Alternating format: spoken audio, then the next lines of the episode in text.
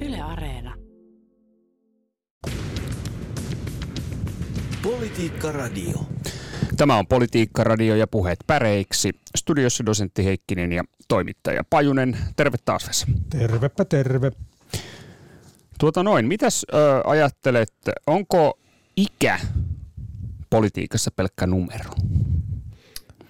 Joo, on se ainakin numero, mutta tota, kyllä sillä varmaan liittyykö ikään aina semmoista, että nuori ja kokematon ja vanha ja viisas ja yhdistetäänkö tällä tavalla jotenkin? Nuori ja innokas. Hei, niin muuten nyt tota tulikin mieleen. Siis puolueillahan on näitä nuorisojärjestöjä.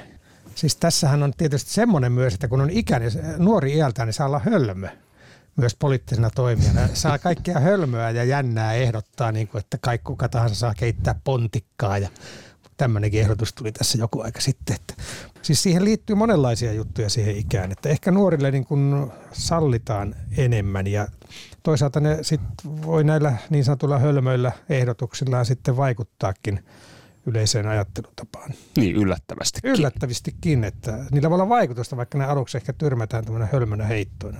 Niistä voi kehkeytyä jotain. Ja sitten tuossa iässä on tietysti se hyvä puoli, että aika hoitaa sen. se on totta.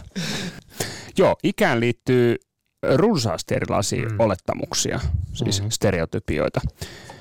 Eikä ne ole todellakaan vieraita politiikassakaan, se on selvä, selvä asia. Ehkä jopa päinvastoin. Voi, voipa olla niin, että politiikka jopa kärjistää näitä stereotypioita. Mm-hmm. Juuri tällaisia siis fraaseja, että nuoret ovat radikaaleja, mm-hmm. vanhat ovat säilyttäjiä, mm-hmm. keski-ikäiset elävät ruuhkavuosien ja lapsiperhearjen mm.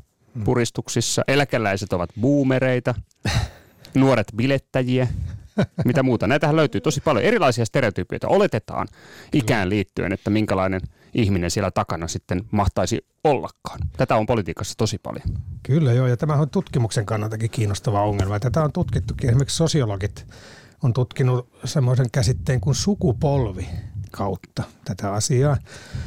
Ja oli erittäin kiinnostava väitöskirja, jonka nyt tuolta sitten pengon ja löysin netistä. Semi Purhosen väitöskirja vuodelta 2007, Sukupolvien ongelma. Tutkielmia sukupolven käsitteestä, sukupolvitietoisuudesta ja suurista ikäluokista. En nyt aio tätä koko kirjaa tässä referoida, mutta tämä oli hauska, kun tämä Purhonen oli alkanut tutkia ja ajatellut, että oi sukupolvi, no sehän on aika selkeä ja hyvä käsite. Niin sitten hän kirjoittaa tota johdannosta, äh, vähän kun hän oli sitä selvitellyt, alkoi näyttää yhä enemmän siltä, että sukupolven käsite myös hämärtää asioita. Sukupolvi on sotkuinen käsite. Mm-hmm. Ja tota, jos katsoo sanakirjoista, niin sillä on paljon merkityksiä tällä sukupolvikäsitteellä. Ja se kaksi päämerkitystä on tavallaan niin perheen tai sen suvun sisäinen sukupolvi. Että tuota, ne on noin nuoret, toi meidän nuoriso mm. tai edellinen sukupolvi, vanhempien sukupolvi, isovanhempien sukupolvi. Mutta sitten on tärkeää, mitä sosiologit oikeasti tutkii, niin on tämä yhteiskunnallinen sukupolvi. Ja tämmöinen sukupolvikokemus, ja se yhdistää jotenkin tiettyä ikäryhmää, tai tota, ei se välttämättä ole edes ikäryhmä, vaan tietty kansanosa, jota yhdistää jokin kokemus. Mm. Eli tämä on yhteiskunnallinen sukupolvi, sitä on kutsuttu myös sosiaaliseksi, historialliseksi, poliittiseksi tai kulttuuriseksi sukupolveksi sukupolvikokemukset, mm. ö, avainkokemukset, sellaisesta mm. puhutaan mm. usein ja nehän liittyy politiikkaan. Tietysti aina on kiinnostavaa miettiä, että mitkä mahtaisivat olla tämän ajan sellaisia niin kuin niin. avainsukupolvikokemuksia kenellekin. Ja tota, sitten toisaalta tähän sukupolveen liittyy tämä kysymys sukupolvikapinasta. Mm-hmm. Että toteutuuko ylipäänsä sukupolvesta toiseen sellainen asetelma, että nuori sukupolvi nousisi jollain tapaa ikään kuin kapinoimaan edeltäänsä arvoja ja asenteita vastaan? Että ovatko nämä sukupolvet siis törmäyskurssilla vai eivät? No, Sekin on kysymys. Nythän tota, äh, tässähän on törmäilty vähän, että jopa pääministeritasolla, että jos mennään näihin tuorempiin tapahtumiin, niin tästähän tuli aikamoinen keskustelu tästä Sanna Marinin Instagramissa esittämästä boomer tarinasta tai tästä laulusta, jonka hän siellä jakoi. Boomer, niin sanottu boomer-päivityskohu. Kyllä. Ja tuota, mutta onhan näitä ollut ennenkin. Siis tota, muistatko Osku Pajamäen? Muistan. Sosiaalidemokraatti hänkin.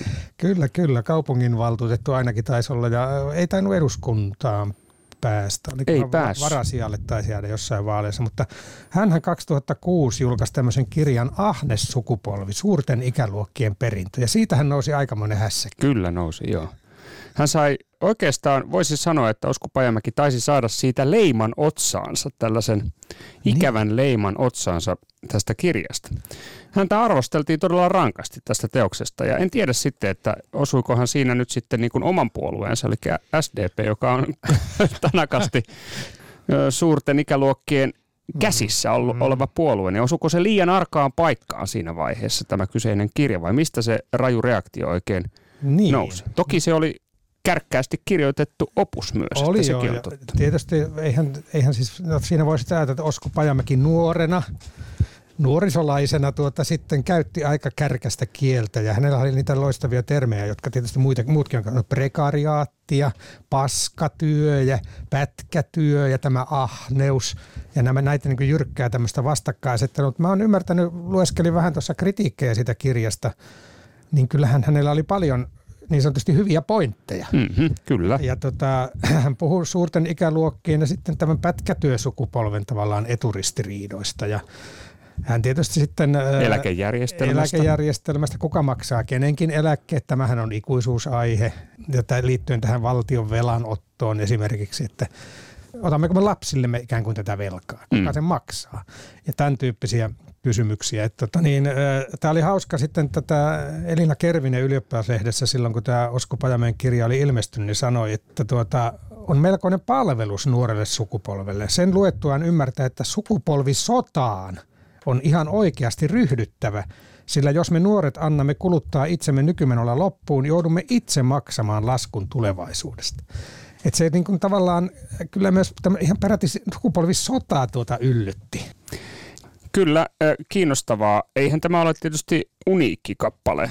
Että jos nyt palataan sitten vaikkapa näihin suuriin ikäluokkiin, niin, ketä niin. vastaa nyt sitten Osku Pajamäki tällä Ahnesukupolvi-kirjallansa nuorena nousevana poliitikkona mm. nousi, niin suuret ikäluokathan suorittivat oman tuota, sukupolvikapinansa ja olivat verrattavan paljon radikaaleja omana aikanaan, eli 60-luvulla. No niin. Silloinhan revittiin sodan käyneen sukupolven arvot ja asenteet alas podiumilta mm. ja, ja rynnistettiin laajassa rintamassa politiikka. Kysymys oli myös hyvin politisoituneesta sukupolvesta. Totta, joo, että tuota, tämähän on niin kuin oikeastaan, kun taaksepäin katselee mitä tahansa aikaa, niin sieltä löytyy aina se sukupolvikapina.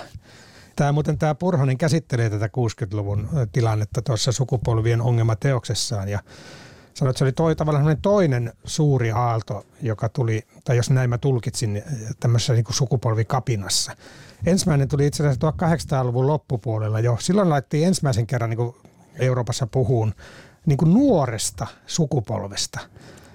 1800-luvun iskulauseessa ja poliittisessa ohjelmissa viitattiin ensimmäistä kertaa ikään kuin oli kyse, siis nuoriin, ikään kuin puhuttiin nuoresta Italiasta, nuoresta Saksasta, nuoresta Euroopasta. Että tota, tämmöinen moderni yhteiskunta on tuonut ehkä tämän sukupolviajattelun vahvemmin niin kuin tämmöiseksi työkaluksi myös, mm. sillä se on tämmöinen mielenmuokkauksen väline myös tämä termi. Sen kautta on helppo niin kuin panna asioita vastakkain ja näyttää, että vanhat on tehneet väärin ja me, me uudet nyt tekisimme oikealla tavalla. Politiikka Radio. Joo, kyllä. Politiikka Radio käynnissä. Puhet päreiksi tuokio äänessä dosentti Heikkinen ja toimittaja Pajunen.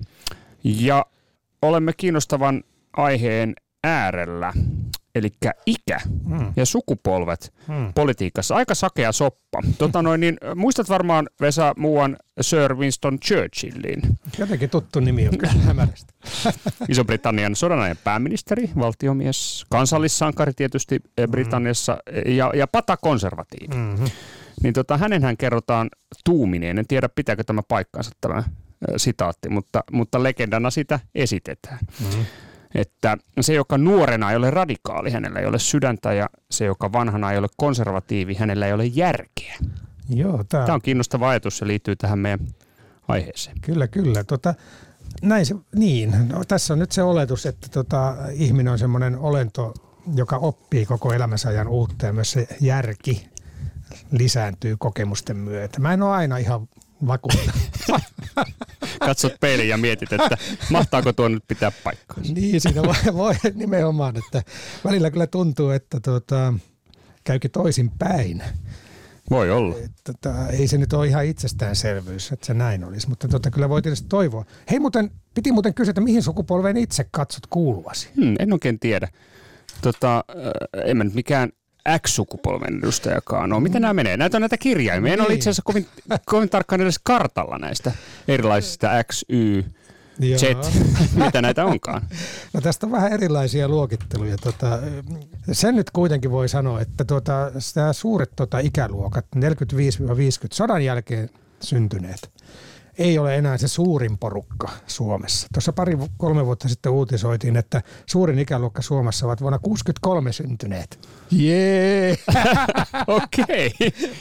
Selvä, selvä. Eli tuota, siellä on äh, tässä jutussa, olikaan tämä Yle juttu, Matti Nykänen, Leena Harkimo, Kostelo Hautamäki, Jaakko Hämeenanttila, Timo Jutila, Kai Kunnas ja Anu Vehviläinen. No niin. Ovat uuden Suomen suurimman ikäluokan edustajia.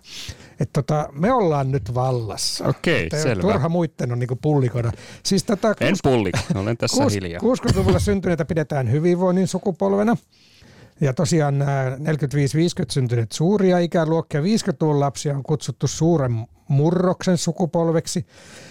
No, me hyvinvoinnin sukupolvi 60-luvulla syntyneet 70-lukulaiset on X-sukupolvi, 80-lukulaiset Y-sukupolvi ja, ja tuota, sitten on nykyään, tai no, no nykyiset teini-ikäiset on ehkä tämä Z-sukupolvi. Ei, mutta ei tämä näin yksinkertaista ole, on sitten muitakin jaotteluita. Baby boomers, eli boomerin sukupolvi 45-60, sitten X olisi 61-80, milleniaalit 81-97, ja Z-sukupolvi 98-2010, ota näistä selvää. johonkin, siis hirveä tarve on kuitenkin erinäisillä tahoilla luokitella näitä sukupolvia. No niin. Että, ja menevät osittain nämä nimeämiset ristiä päällekkäin, mutta se on selvä. Yksi asia on selvä. Aina on ollut pullamössöjä. Onko näin? On ollut. Siis tämäkään ei, ei liity mihinkään tiettyyn ajanjaksoon, vaan vanhemmat kyllä tykkää jälkipolvia kutsua pullamössöiksi, eli pullamössösukupolveksi. Se on, se, se on semmoista koulimista. Pitää koulia, koulia tulevaa sukupolvea, ettei Joo, niin. tota, mutta siis 45-60 äh, mm. baby boomerit. Joo, tämä on yksi luokit. Joo, eli, tota noin, niin, äh, eli Sanna Marin on nyt sitten sitä mieltä sitten ilmeisesti, tai antoi ymmärtää omassa Instagram-viestissänsä, että 45-60 syntyneiden pitäisi bilettää hieman enemmän, ottaa iisimmin. Joo, no sitten tässä tulee tämä, että onko sukupolvi ikään sidottu, niin kuin syntymäaikaan. Eli tota, sehän voidaan nähdä myös tämmöisenä asennejuttuna. Mentaalitilana. Mentaalitilana, että onko henkisesti boomeri vai onko henkisesti biletyssukupolvea tai Z-sukupolvea tai milleniaali vai mikä on. Että ei näitä voi oikein niin kuin sieltä syntymätodistuksesta aina katsoa. Politiikka Radio. Näin se on. Tota noin, niin, Tämä poliittinen siis käyttäytyminen, niin hmm. se, se kyllä muuttuu iän myötä. Että semmoinen viisaus tässä kyllä on.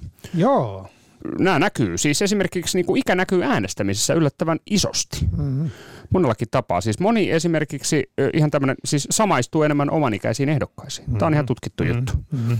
Eli tota noin, niin, ja sitten jos mennään näihin ikäluokkiin, niin, niin mm-hmm. suuret ikäluokat. Tässä varmaan nyt tarkoitetaan näitä 45-60 mm-hmm. tota, välillä syntyneitä, niin he ovat aktiivisimpia äänestäjiä. Joo. Tässä on ö, tutkimusta, ö, tai ihan ajantasasta on, mutta vuoden 2015 eduskuntavaaleissa mm.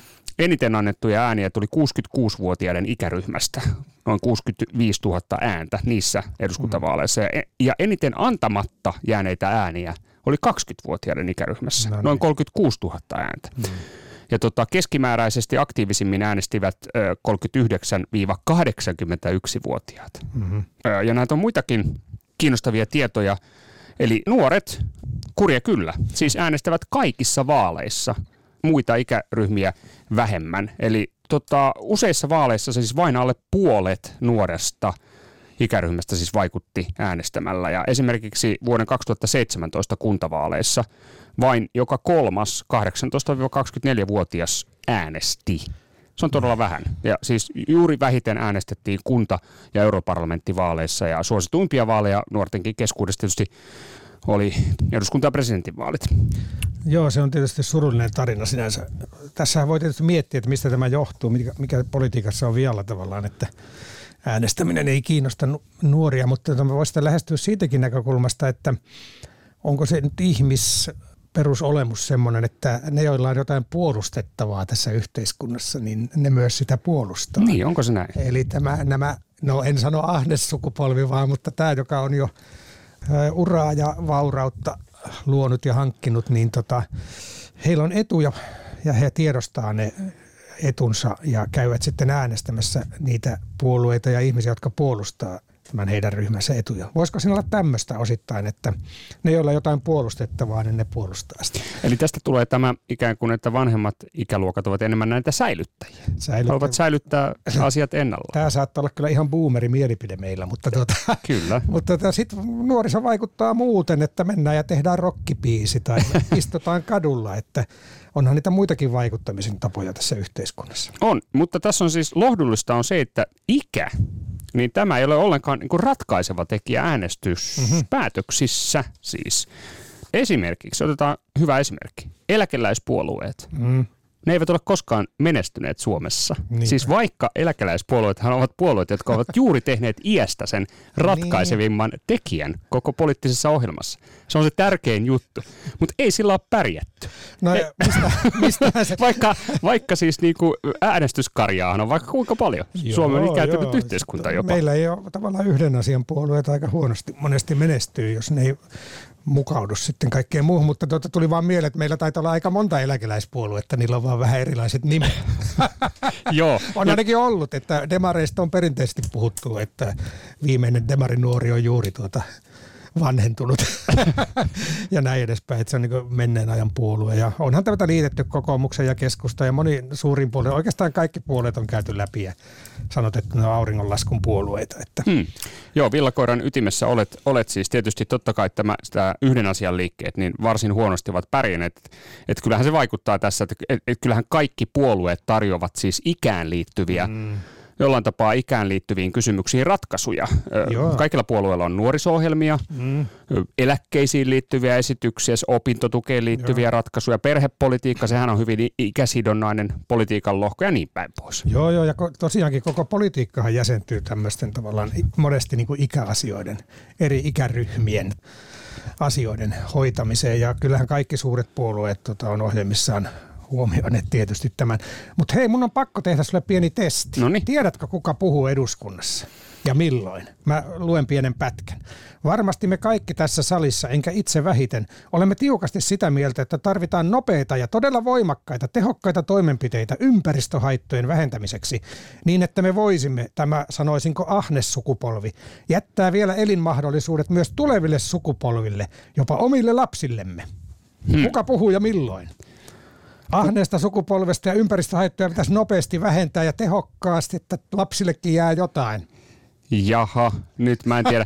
Siis e- en, en osaa sanoa, mutta mä veikkaisin, että tämä on joku poliittinen hahmo 70-luvulta tai, tai no, joku vanha pätkä. Aika hyvä, 80-luvulta. 80-luvun loppupuolelta tuota Holkerin hallituksen aikaan puhuttiin liikevaihtoveron väliaikaisesta muuttamisesta ja tässä oli kuule äänessä pitkäikäinen, pitkäaikainen kansanedustaja, joka edelleenkin on eduskunnassa. Toimi Kankaanniemi. Toimi Kankaanniemi. Et olisi ikinä uskonut. No en, en, en olisi kyllä uskonut. Siis perussuom- nykyinen perussuomalaisten kansanedustaja Toimi Kankaanniemi. Silloin, silloinen Suomen kristillisliiton kansanedustaja puhui ahneesta sukupolvesta puhuit nopeiden niin ympäristötoimien, tehokkaiden ympäristötoimien puolesta ja oli hirveän huolissaan lastemme tulevaisuudesta. Nämä on niin aivan järkyttävän kiinnostavia nämä vanhat eduskuntajutut. Mä katsoin vähän eri vuosikymmentä. Vuonna 1993 edustaja Vesa Laukkanen sanoi, että kun Suomi velkaantuu 70 miljardia, mikä tarkoittaa, että Suomella oli varaa tällaiseen, se oli perhetuen uudistaminen kyseessä.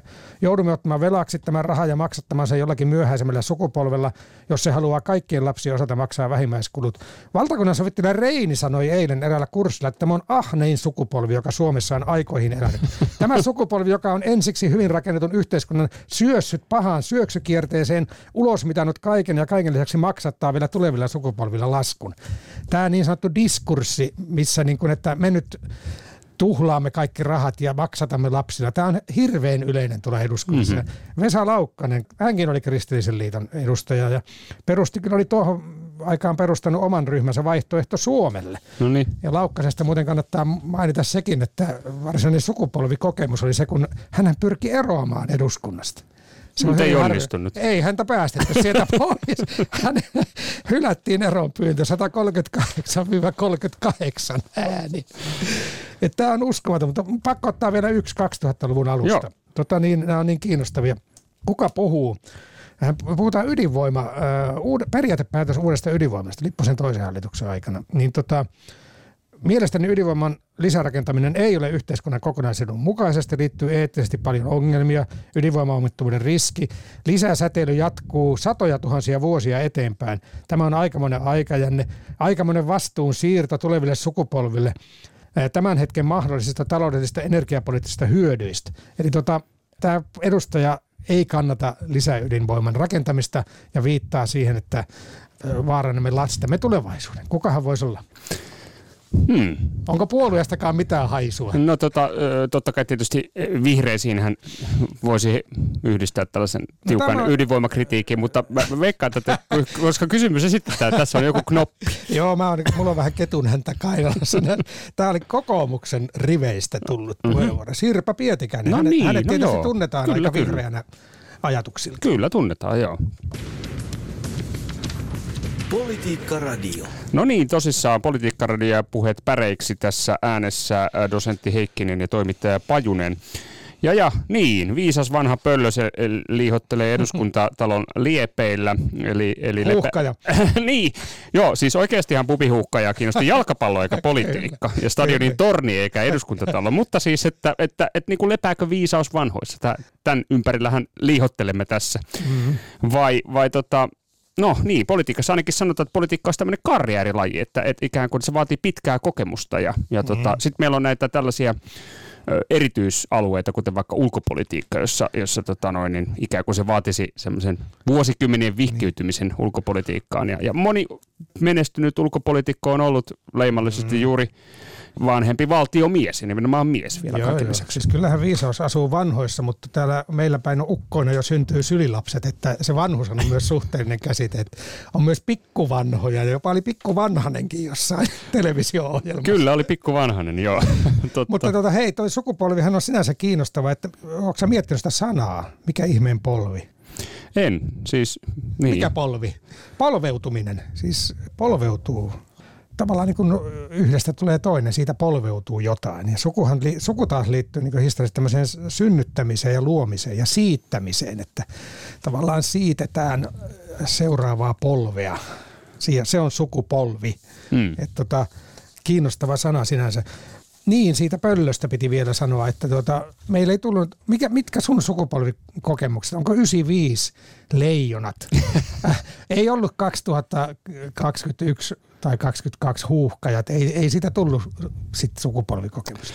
Ei tullut, Suomi-Ranska, voi voi voi, tota noin, niin, no. Katar-haaveet haudettiin. Joo, en tiedä, en tiedä, ehkä, ehkä, ehkä tietysti kyllä toi 90-luku on semmoinen iso mm. kokemus monella tapaa, että et sehän tietysti liittyy siihen, minkälainen yhteiskunta oli 80-luvulla, nousukausi, mm-hmm. kasinotalous, hyvin meni, mm-hmm. se su- suuri romahdus, ja suuri romahdus liittyy myös koko Euroopan tasoiseen Kyllä. muutokseen, kylmän sodan päättymiseen, Neuvostoliiton kaatumiseen, mm. EU-jäsenyys, uusi avautuminen. Kyllä se on aika iso, iso semmoinen, sanotaan, että kaleidoskooppi, että ehkä se on vaikuttanut aika paljon. Niin, että näitä isoja tapahtumia tavallaan, jotka luo sen sukupolvikokemuksen, niitä on ketjussa, niitä on peräkkäin, ne liittyy toisiinsa. Ja, että se ei välttämättä niin se yksi hetki, hetken. Mulla oli yksi sukupolvikokemus, en tiedä, tuntuu, se oli aika monelle, oliko Tsernobylissa tussahti. Mm. Ja silloin tota, muistan, kun odotettiin, että milloin sitä myrkkypilvi tuota tulee. Että tämmöisiähän on tietysti, ja mä luulen, että tälle nykysukupolvelle, me, ollaanko me kaikki sitä sitten, on tämä ilmastonmuutos, tämä ilmastokriisi on järkyttävä. Ja tietysti korona. Mm. Että jotenkin tässä kun alkaa miettiä, että tapahtuu, niin meillä on koko ajan näitä sukupolvikokemuksia meneillään, mutta sitten tämmöiset yksittäiset pistemäiset kokemukset, niin onhan niitäkin tietysti sitten urheilussa ja ehkä siellä politiikan kentillä. Kyllä esimerkiksi Kekkosen väistyminen oli yksi tämmöinen pistemäinen tapahtuma. Ja jos ulkomaille mennään, niin kiinnostavaa on, on myöskin niin kuin tietää jossain vaiheessa siitä, että minkälainen sukupolvikokemus esimerkiksi Brexit tulee Nimenomaan. lopulta olemaankaan Nimenomaan. esimerkiksi Iso-Britanniassa. Onhan näitä valtavia. Tietysti sitten tämä kaksoistornien romahtaminen ja mitä kaikkea. On, on täynnä sukupolvikokemuksia. Joo, mutta hei, tota, voisimme tässä kun kaksi vanhaa vaaria muistella, henkisiä boomereita muistella kaikkea mukavaa, mutta tota, aika se vaan rientää eteenpäin. Time is on our side. Miten, miten se menikään? Rolling Stonesin biisi taitaa Niin. olla. Aikaan puolellamme. Tämä oli tämmöinen sukupolvikapina biisi aikoinaan, mutta jätetään se nyt omaan arvoonsa ja siirrytään päivän politiikan sanaan. Siihenhän men, mennään. Sehän voi olla jollekin sukupolvikokemus tämä. Tämmöinen. Muistatteko silloin, kun ne äijät horisis? Radiossa. Nimenomaan. Radio oli semmoinen laite, että Kyllä, nimenomaan, juuri näin. No, tarjoillaan nyt sitten muutama sukupolvikokemus tästä lisää. Ja, ja mistä lähdetään liikenteeseen? No niin, kiitos todella paljon. Taas tuli ehdotuksia, vaikka ollaankin nyt vähän poikkeusaikataululla liikkeessä tässä. Niin, joo, hyvä huomio muuten. Todettakoon tosissaan, että jos ihmettelette, että miksi äh, torstaina sattunutta kohua ei huomioida tässä lähetyksessä, niin sehän johtuu siitä, että tämä on äänitetty jo keskiviikkona. Niinpä.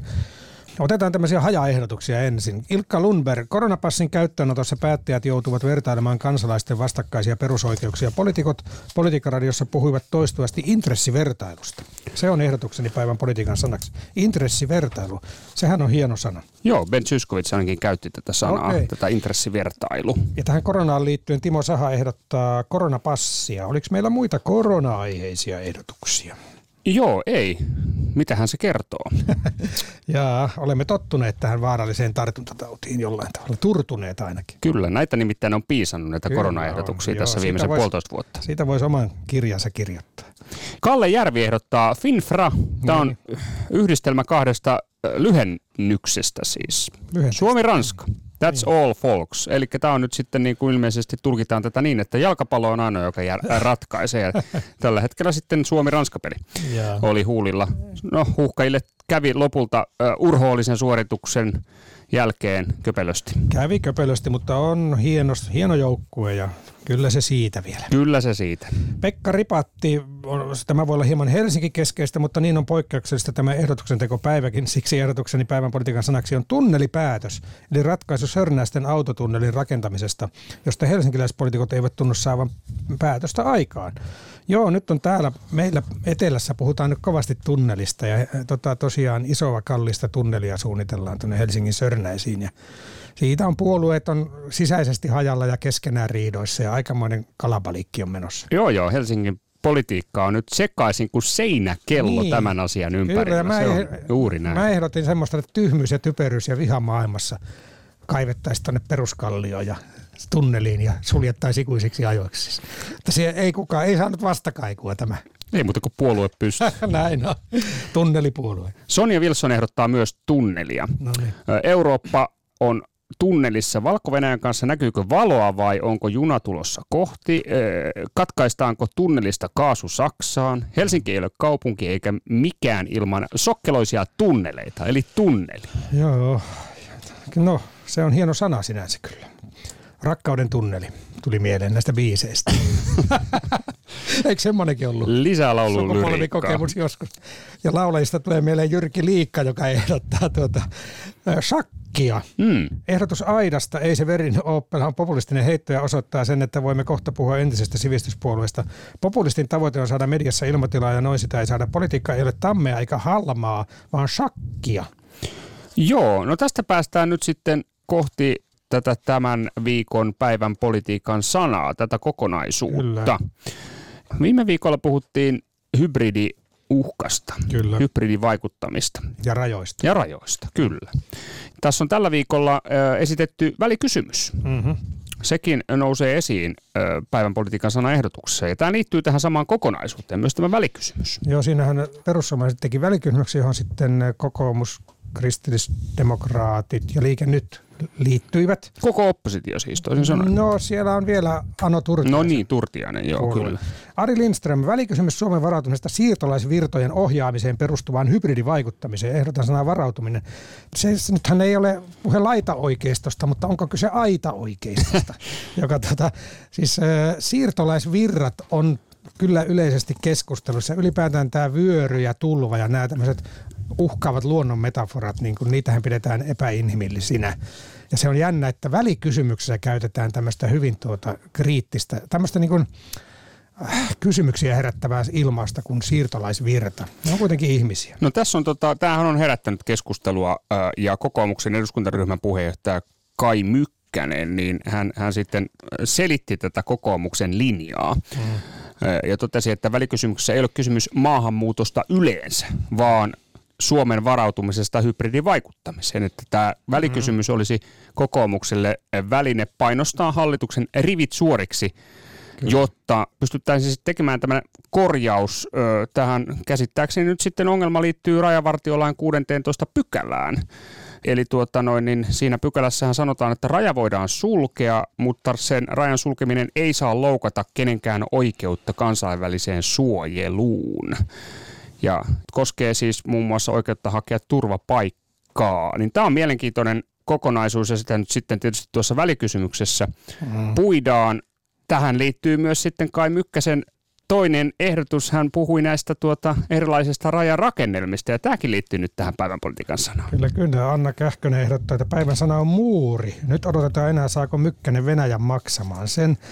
Ja tota, Jussi Vahtikari ehdotti tätä hybridiä, siitähän me viimeksi puhuttiin paljon. Että tätä, tässä on tietysti toinen puoli se, että jotkut näkee niin, että tämä hybridisodan käynnistä, hybridiuhka asiasta puhuminen on vaan vähän niin kuin sumuvero sille, että tuota, turvapaikkapolitiikkaa pystytään tiukentamaan ja tavallaan Tässähän on sekin tulkinta mahdollinen kai, että Suomi niin kuin olisi jotenkin irtautumassa sitten näistä kansainvälisistä velvoitteista ja sopimuksistaan tämän turvapaikan hakemisoikeuden suhteen niin sanotusti. Tämä on tosi mutkikas ja eiköhän me tähän palata, kun se välikysymys tuossa tulee käsittelyyn. Mä luulen, että tämä on semmoinen aihe, johon pitää vieläkin, vieläkin palata. Päivän politiikan sana on aita. Politiikka Radio. No niin, Aitaa ehdotti ihan sananakin moni. Valtteri Koivukoski, Aita Amerikan mallin ja Reijo Valta, Aita. Mennäänkö siitä, missä Aita on matalin ja Timo Tapiainenkin ehdotti Aitaa ja Olikohan muitakin aitaehdotuksia? Aika monta, kiitos kaikille. Hyvä. Ei sitä, tätä aitaa on vähän nyt vaikea ohittaa tässä. On, Ei päästä yli eikä ali. Ei ja se päästä. On, kyllä se on valittava. ei päästä, vaikka, vaikka se olisi siis matalakin.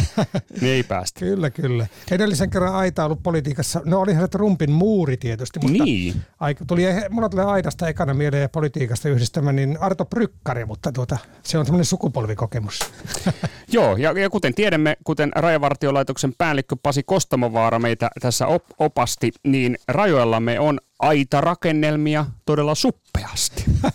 että ei niitä sieltä hirvittävästi löydy. Joo, no, mutta on siellä poroaitoja tuolla pohjoisessa kyllä, että sen minä tiedän. Ja niistähän menee petoeläimet yli heittämällä. Oli ne, ei ne tunnusta raja, rajoja eikä raja-aitoja.